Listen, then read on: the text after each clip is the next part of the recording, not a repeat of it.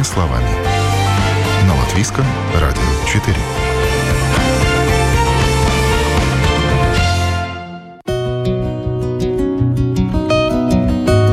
Доброе утро. В студии Юля Петрик. У каждого человека есть потребность в семье и доме. Большинство людей в течение жизни создают семьи, кто на всю жизнь, кто лишь на время, регистрируя или нет свои отношения. Бывает, что семьи распадаются. От этого никто не застрахован, но в таком случае важным бывает вопрос, заключен ли брак официально, поскольку у пар, заключивших брак, больше прав на имущество при разводе. И в ближайшие полчаса выясним нюансы заключения брака, то, почему это важно, где можно заключить брак, о преимуществах официальной регистрации отношений, поговорим о брачном договоре, о смене фамилии, а также о разводе и разделе имущества, а также о наследстве. И в этом нам сегодня поможет профессиональный юрист. Представлю сегодняшнюю мою гостью в студии Латвийского радио 4, директор направления правоведения Балтийской международной академии Ирина Цветкова. Доброе утро, Ирина. Доброе утро. А сегодня мы поговорим о заключении брака и расторжении брака. Но тема, конечно, касается практически каждого человека. Каждый из нас э, в жизни, наверное, проходил этот этап или пройдет. И есть много нюансов, которые нужно, наверное, обсудить, узнать, много полезной информации. Ну, начнем с новшества. А, оказывается, в Латвии с будущего года, с 1 июля 2024 года, будет разрешено заключать брак без присутствия свидетелей. Принят отдельный закон парламентом. Ну и что, получается, что традиции уходят в прошлое, Ирина? Ну, действительно, эта традиция уже изжила себя. Это, конечно, была исторически, э, историческая такая традиция, когда двое свидетелей со стороны жениха, свидетель со стороны невесты, свидетель, свидетельствовали о том, что между определенными лицами, женихом и невестой, заключается брак. Мне, кстати говоря, не очень нравится слово «брак». Есть такая шутка, говорят, да, да что хорошее. хорошее дело да, браком не назовут. Если дословно переводить вот на латышском языке, это звучит более красиво – супружество. И, конечно же, свидетели уже давно не нужны были. Потому что в свое время, конечно же, было необходимо, чтобы дополнительно свидетельствовали и подтверждали личность э, жениха и личность невесты. Да. Да? А также подтверждали э, сам факт э, вступления в брак или в супружество. Сегодня этим занимается ЗАГС. Понятное дело, что предоставляются документы, либо ID, либо паспорт, и совершенно нет никакой необходимости для того, чтобы были свидетели. Поэтому, конечно, в наше время, когда людям иногда даже и сложно организовать, чтобы были какие-то свидетели, не все сегодня хотят делать эту церемонию вступления в брак э, торжественной какой-то, да, с, с каким-то большим мероприятием. Поэтому, конечно же, уже давным-давно э, можно было отказаться от свидетелей, и, наконец-то, мы это сделали. Кстати, вот э, Министерство юстиции, которое подавало законопроект, указывало, что в последнее время свидетелями нередко э, выступают именно работники ЗАГСов. То есть вот приходит пара да? и договаривается с работником, будьте нашими свидетелями. Конечно, есть, это, это, это связано с тем, что просто жених с невестой не могут найти да. тех двух свидетелей, которые найдут свободное время именно да. в этот день прийти и засвидетельствовать э, вот этот факт э, супружества. Ну, с одной стороны, это интересная такая красивая вроде бы традиция. Ты специально подыскиваешь людей, а вы будете нашими свидетелями. Что-то в этом есть такое, знаете, такое необычное, а, красивое. Но действительно для того, чтобы, может быть, как-то вот эти все формальности упростить, да, и Конечно, сам процесс облегчить, брака, да, облегчить да. и способствовать тому, да, чтобы было, брак, больше. было больше заключенных браков, да. и чтобы не было проблем, связанных с тем, что мы э, тогда должны откладывать, да, мы должны согласовывать этих, с этими свидетелями время, да, и, и дату. Да. Но, как историческая традиция, это может остаться для торжества самого. В принципе, есть очень много связанное с участием свидетелей всевозможных там конкурсов, не знаю, там традиций тоже, когда празднуется свадьба. И, безусловно, это можно продолжать и использовать, если широко празднуют э, с соответствующим мероприятием, торжеством э, день свадьбы. Но если это только регистрация, И очень много сегодня действительно регистрируют только в ЗАГСе брак, очень много таких случаев. Э, для этого, конечно же, не обязательно нужны свидетели. Ну вот, кстати, подошли к тому моменту, как можно регистрировать брак, чтобы он считался законным. Это ЗАГС и это церковь? Да. И есть ли какое-то отличие? Абсолютно признается э, латвийским э, государством любой из них, как заключенный в гражданском порядке, да. брак в ЗАГСе, так и заключенный в церкви. Но, естественно, когда брак заключается в церкви, то нужно пройти непосредственно соответствующую там подготовку. У каждой церкви есть свои правила, согласно религии. И после вступления в брак оформляются абсолютно идентичные документы. Этот э, документ является действительным. В церкви тогда кто выступает? Э, Священник. Священник, да?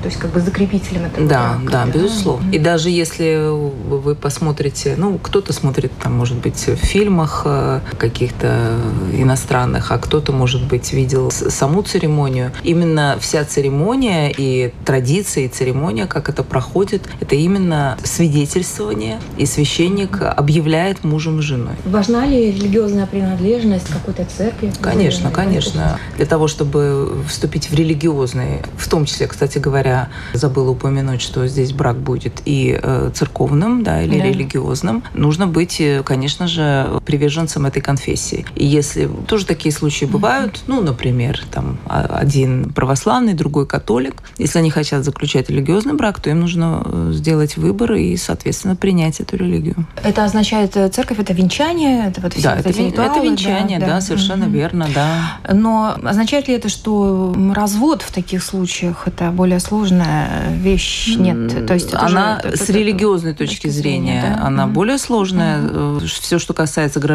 гражданско-правовых отношений, mm-hmm. она идентичная. Но, конечно же, Мораль? религиозные браки да. всегда, например, у католиков очень сложно получить развод. Э, и, например, у православных э, тоже с недавнего времени это стало более сложным, чем было когда-то. Когда-то это было более просто, сейчас это не так просто. А кто тогда дает разрешение на развод? Опять же священник, церковь, да? да? Конечно, церковь дает согласие, да, uh-huh. и нужно обязательно получать это согласие, чтобы расторгнуть именно религиозный брак. Uh-huh. Все-таки есть отличия, понятно. Uh-huh. По поводу смены фамилии при заключении брака. Как здесь обстоит дело? То есть это, понятное дело, не, не, не обязательная процедура.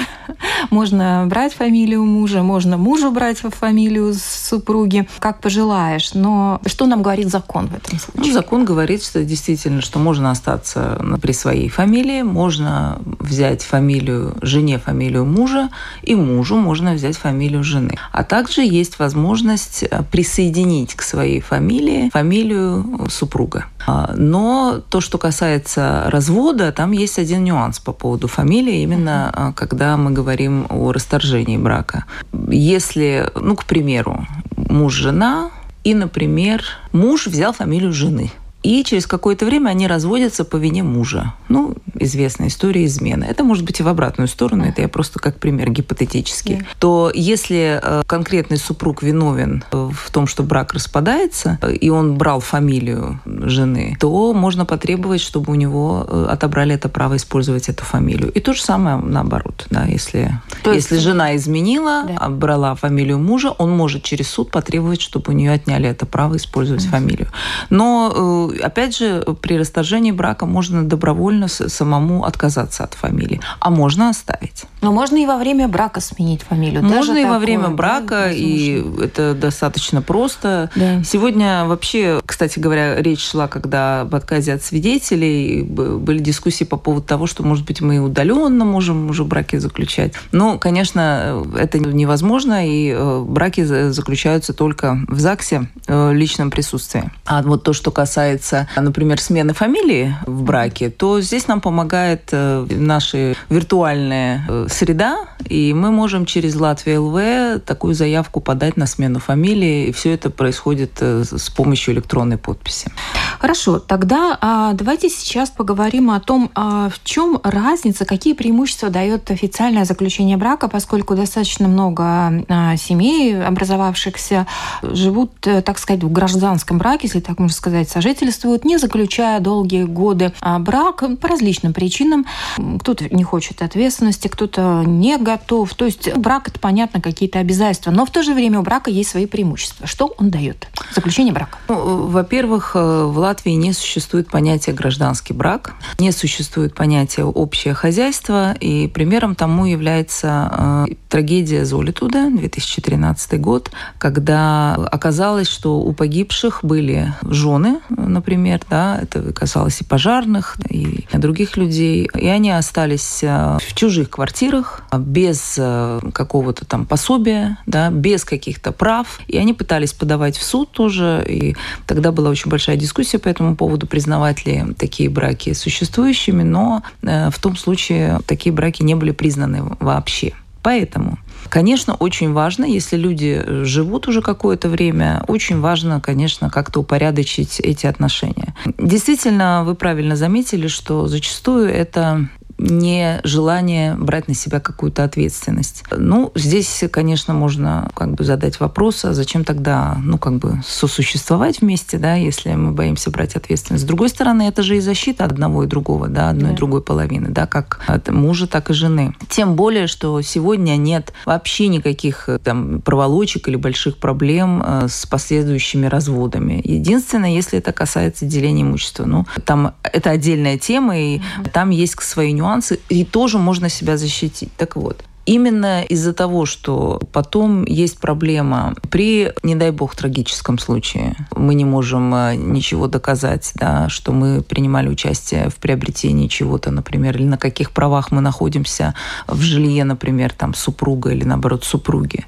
Либо право распоряжаться состоянием здоровья супруга. Это очень важный аспект. Э, только у супругов есть право давать свое согласие, если ухудшилось состояние здоровья здоровье супруга, да, на какие-то действия. Ну и потом дети. И, конечно же, э, если вы не в браке, то это даже начиная с регистрации ребенка. Э, если э, отец и мать не в браке, то они должны в обязательном порядке оба прийти и зафиксировать факт своего отцовства и материнства да. в свидетельстве о рождении. А если они в браке, то любой из супругов может это сделать. И последствия, конечно же, вплоть до наследства. Да, когда мы говорим о том, что уходит из жизни, жизни один да. из супругов, то возникают, конечно же, очень большие проблемы. Это и право на получение элементарного э, первоначального пособия, это и право действительно оставаться, жить в каком-то жилье.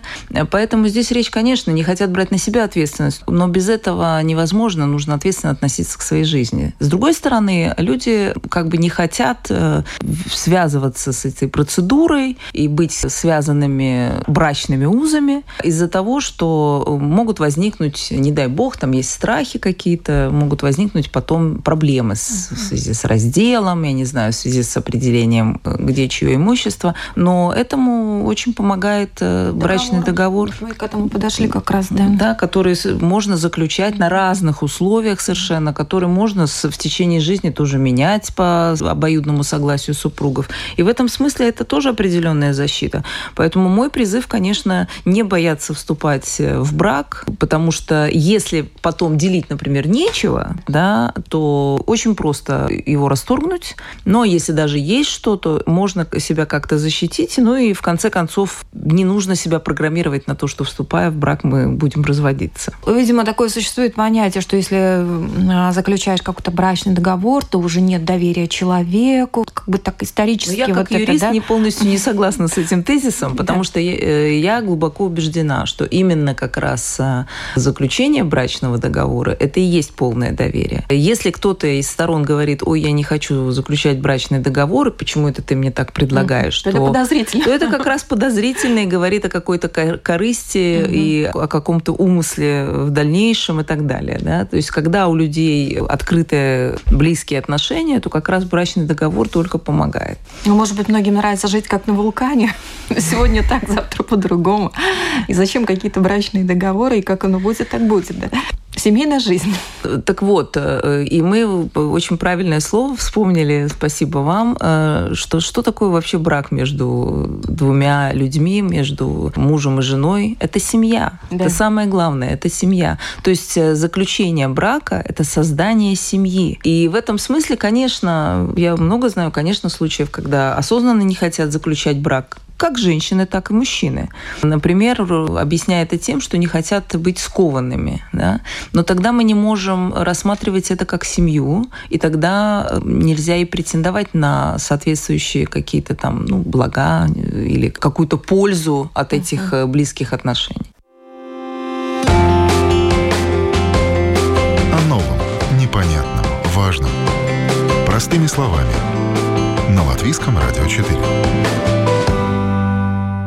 студии директор направления правоведения Балтийской международной академии Ирина Цветкова говорим о преимуществах заключения официального брака.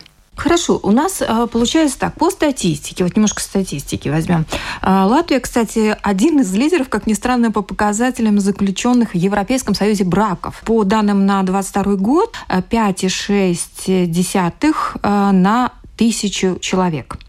А, ну и показатель разводов у нас также высок, 2,7 на тысячу, опять же. Ну и, кстати, интересный факт, что чаще всего браки распадаются на третий год после свадьбы, да, не подошли. И много матерей-одиночек, то есть получается так, что женщины фактически так юридически воспитывают э, самостоятельно ребенка, может быть, там отец, конечно, и присутствует, но вот такой вот юридический момент. Но чему я говорю, что хорошо, если у нас так много разводов, давайте поговорим тогда о расторжении брака, как это можно сегодня сделать. У нас это, опять же, достаточно простая процедура, и какие какие могут быть тогда уже, конечно, последствия? Я немножко прокомментирую, да. все-таки позволю себе по поводу заключения браков. Да. Вот э, статистика, которая увеличилась, у нас на самом деле она была не такой высокой и сохранялась э, как раз тенденция, что больше было разводов. Сейчас статистика улучшилась, и в связи с этой статистикой я не буду никак комментировать, я просто расскажу о факте. Угу. Наше государство озаботилось тем, что нужно бороться с фиктивными браками. Э, поэтому нельзя исключать, конечно же, что в этой этой статистике присутствует и доля э, так называемых фиктивных браков. А что касается разводов, э, ну, действительно, есть кризисный момент, это три года. А следующий кризисный, это уже известный всеми психологами, авторитетными подтверждено, это семь лет, когда происходят разводы чаще всего. Понятно, что это не абсолютно, ну, может быть, и в разные другие периоды времени, но, тем не менее, три года и семь лет – это действительно такие рэперные точки, когда э, брак может быть расторгнут. Если мы говорим э, о разводе, ну, во-первых, если у нас есть брачный договор, то все намного проще, потому что э, в брачном э, договоре можно э, установить либо полное раздельное имущество, то есть все, что принадлежало до брака и все, что после брака принадлежит каждому из супругов, можно установить, что все имущество общее, и в таком случае все, что было до брака и после брака, все включается в общую массу. Можно еще со всякими нюансами это все э, оговаривать, кому что принадлежит. А, так вот, и при разводе, если есть брачный договор, тогда по имуществу не может быть споров. Если брачного договора нет, то, конечно же, могут возникать споры по нажитому совместному имуществу. Если не было брачного договора, то все, что у супругов было до брака, все принадлежит им. Но все, что они приобрели во время брака, подлежит э, раздельному разделу. Пополам? как стороны договорятся. Угу. Не всегда это пополам, потому что очень часто, практика это показывает судебная, очень часто начинаются споры, кто сколько вложил в какое имущество и какой принимал участие. Здесь очень важно сохранение всех документов. Да. И вот здесь как раз, в отличие от брачного договора, э, как раз такая проявляется, ну, э, как бы вроде дальновидность, но в то же время и корысть. Да? То есть э, предусмотрительно, конечно, правильно сохранять документы. Начиная от чеков, заканчивая какими-то перечислениями перечислениями. Очень часто, кстати говоря, на сегодняшний момент возникают проблемы и при расторжении браков, и при делах о наследстве по поводу приобретения квартир за сертификаты приватизационные. Э, это уже такие старые документы, и очень часто э, не может какой-то из супругов доказать, что он действительно принимал участие своими сертификатами, например, оплачивал приобретение квартиры в свою собственность. Поэтому э, моя рекомендация будет, конечно, хранить все документы, да, завести большую коробку или ящик и складывать туда все важные документы в своей жизни. Это вообще очень, очень, очень важно для, Помогает, да, для да. защиты себя, mm-hmm. для того, чтобы потом действительно была возможность доказать, не обязательно в бракоразводном процессе. Отдельный вопрос – это дети. Если нет детей, то тогда у нас вопрос стоит о том, мы по согласию разводимся или мы все-таки спорим в суде о разделе имущества. Э, если у нас есть дети, тогда э, вторым моментом при расторжении брака является является определение э, контакта и общения с ребенком и установление также алиментов. Это могут быть алименты который платит отец, если ребенок живет с матерью. Но бывают случаи, пока они не редкие, когда ребенок, например, остается с, с отцом, и тогда алименты выплачивает мать. Если нет никаких споров, ну вот жили-жили, ничего не нажили, споров никаких нет, да, даже был, например, брачный договор, где все раздельное имущество, тогда, собственно говоря, не о чем даже говорить, да, то есть у каждого свое, то сегодня очень удобная процедура, брак можно расторгнуть у нотариуса, и более того, это можно сделать удаленно, проводя так называемую видеоконференцию. Единственное, что нужно иметь электронные подписи, так называемый e-parax, и тогда это очень формально и быстро делает нотариус, если по согласию, по определенной, конечно, процедуре. А если есть спор, то, конечно же, подается в суд, и тогда суд э, дает время также на примирение, и э, там есть обстоятельства, которые оцениваются, как долго уже не общаются супруги, или они уже не живут вместе, или произошла какая-то там измена, например, да, или факт, э, не дай бог, насилия. Вот если факт насилия, то тогда вопрос расторжения брака рассматривается даже в суде очень быстро очень быстро, потому что если есть факт насилия, как вы понимаете, зачастую это невозможно оформить у нотариуса, как по соглашению. И тогда пострадавшая сторона может подать, и суд, если этот факт подтверждается, очень быстро выносит свое решение. Что касается, да, развода, здесь понятно, когда есть брачный договор, э, вообще никаких проблем. А если есть споры, то тогда суд э, принимает участие в разрешении ситуации. Но есть и ситуации, когда э, супруг уходит, то есть человек умирает. И, собственно, вот а, в таких ситуациях, а, как происходит эм, получение наследства, да, на него может претендовать вторая половина. А вот какие здесь есть нюансы? Мы немножечко уже затронули эту тему, говоря о том, э, что при заключении брака, естественно, возникает э, право на э, наследство, как у супруга. Супруг всегда является наследником первой степени. И э, если нет ни брачного договора, ни завещания, то в любом случае э, он является законным э, наследником по закону. Что касается э, присутствия брачного договора, он очень помогает этот договор при разделе, если есть дети я всегда упоминаю, говоря о делах о наследстве, упоминаю о том, что э, дети э, могут появиться э, после смерти супруга, о которых, например, супруг и не знал. И эти дети, если у них есть документы соответствующие, они являются тоже неотъемлемыми наследниками в таких делах. И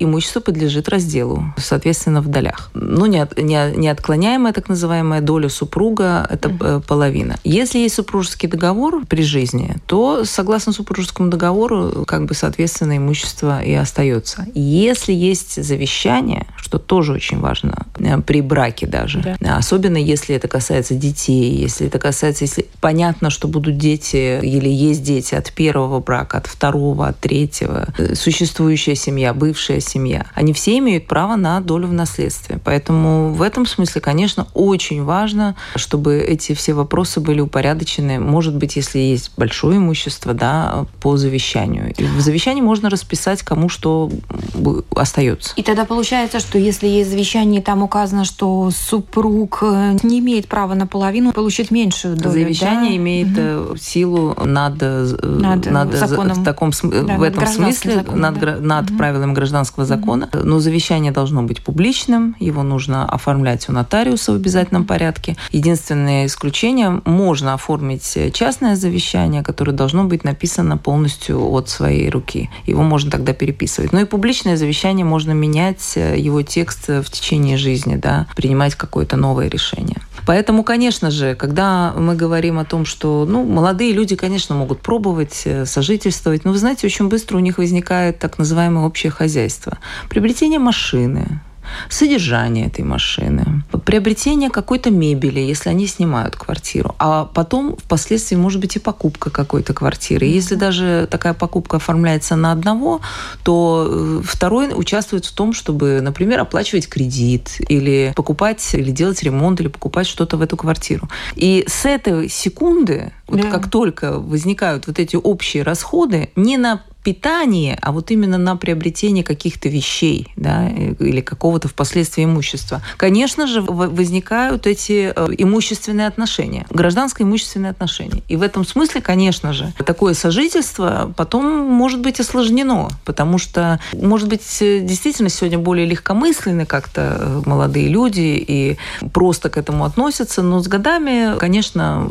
понимают, что могли бы уже остаться при чем-то там, да, например, там, при машине, машине, условно говоря, да, или каким-то образом этот актив, он не превращается в пыль, он не становится ничем. То есть человек остается с, с, с каким-то активом, даже выходя из этих отношений, если у него э, официально закреплены эти отношения. Вот попутно, кстати, раз мы уже снова говорим про брак, такой вот достаточно важный нюанс. Мы живем в открытом мире, брак с иностранцем. Здесь есть какие-то нюансы? Да, да? конечно. Вот, У нас вот, очень, ну вот я упомянула тоже и о проблеме фиктивных браков, которые угу. действительно существуют, никуда она не делась. Но и, конечно же, сегодня у нас очень жесткие требования, у нас проходит проверку, и, конечно же, нужно подтверждение и заполнение специальных документов и прохождение проверки по поводу того, что это действительно были серьезные отношения, что вы познакомились не вчера на вокзале и решили вступить в брак. Конечно, это более сложная процедура до того момента, как вы дойдете до ЗАГСа. А если так. заключение брака на территории другого государства? Его можно признать э, в нашей стране, да, ну, соответственно, тоже нужно предоставить все документы. Да, у нас признаются браки, которые заключены за рубежом. Ну, по сути, как бы различий никаких нет. Если доказано, что это неэффективный брак, то а, все остальное... Процедура да, более да, сложная, более... Но, угу. но факт заключения брака, он абсолютно один и тот же. С иностранцами, конечно, тоже заключаются. А браки. что нужно будет предъявить, что вот вы говорите, что доказательства, они на вокзале познакомились? Познакомились? Да, в буквальном, см- в буквальном смысле слова нужно доказывать, э, что была, было общение по телефону, что была какая-то переписка по электронной почте, э, общие путешествия. Да, это все нужно доказывать. Но это же какое-то внедрение в личную жизнь. Мне кажется, что это не совсем корректно. Ну, я не, не думаю, что это внедрение, потому что это же не по принципу, что в спальне со свечкой стоят. Но, тем не менее, зная эту проблему, существующую сегодня, разработаны такие такие правила, и я думаю, что они совершенно соизмеримы э, с теми рисками, какое может нести государство, если эти фиктивные браки будут заключаться в массовом порядке. А в чем риск фиктивных браков? Э, риск в том, что сюда приезжают э, иностранцы, которые не могли бы иметь вид на жительство, mm-hmm. а благодаря заключению брака они получают вид на жительство только по факту того, что они вступили в брак. Интересно, это, мне кажется, такая отдельная большая тема для обсуждения. Может быть, об этом и поговорим в будущем. Ирина, спасибо большое, что разъяснили нам все по а, закону касаемо заключения, расторжения брака. Еще раз напомним, что со следующего года, с 1 июля будущего года, законодательно в Латвии разрешено заключать брак без присутствия свидетелей. Спасибо большое. На студии была а, директор направления правоведения Балтийской международной академии Ирина Цветкова. Цветкова. Спасибо вам большое. Спасибо, всего доброго. И на этом программа «Простыми словами» подошла к завершению. Передачу провела Юлия Петрик. До новых встреч в эфире.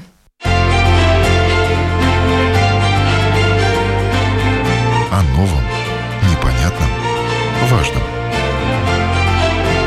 Простыми словами. На Латвийском радио 4.